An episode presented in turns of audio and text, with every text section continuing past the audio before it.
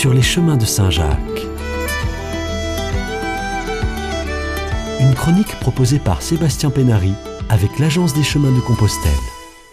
Bonjour, encore une chronique qui sera un partage de témoignages des jeunes lycéens marseillais pour leur première expérience sur le chemin de Saint-Jacques. La positive Bénédicte, seize ans, élève de seconde, hésite, mais l'esprit de fraternité est le plus fort.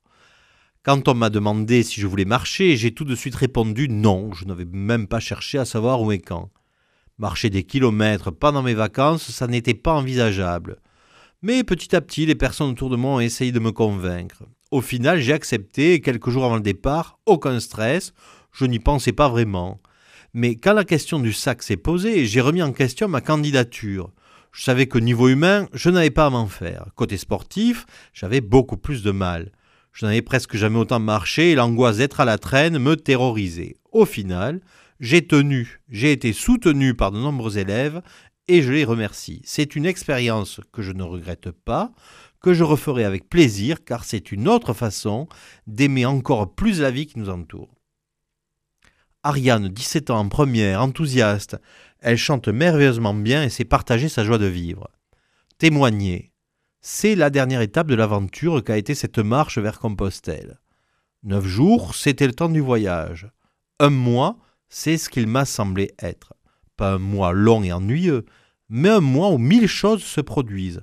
Un mois durant lequel la vision du monde change. Un mois au bout duquel on n'a qu'une envie, c'est de recommencer. On ne va pas se le cacher, c'était dur. C'était mon premier camping, ma première longue marche. Je ne savais pas vraiment dans quoi je m'engageais.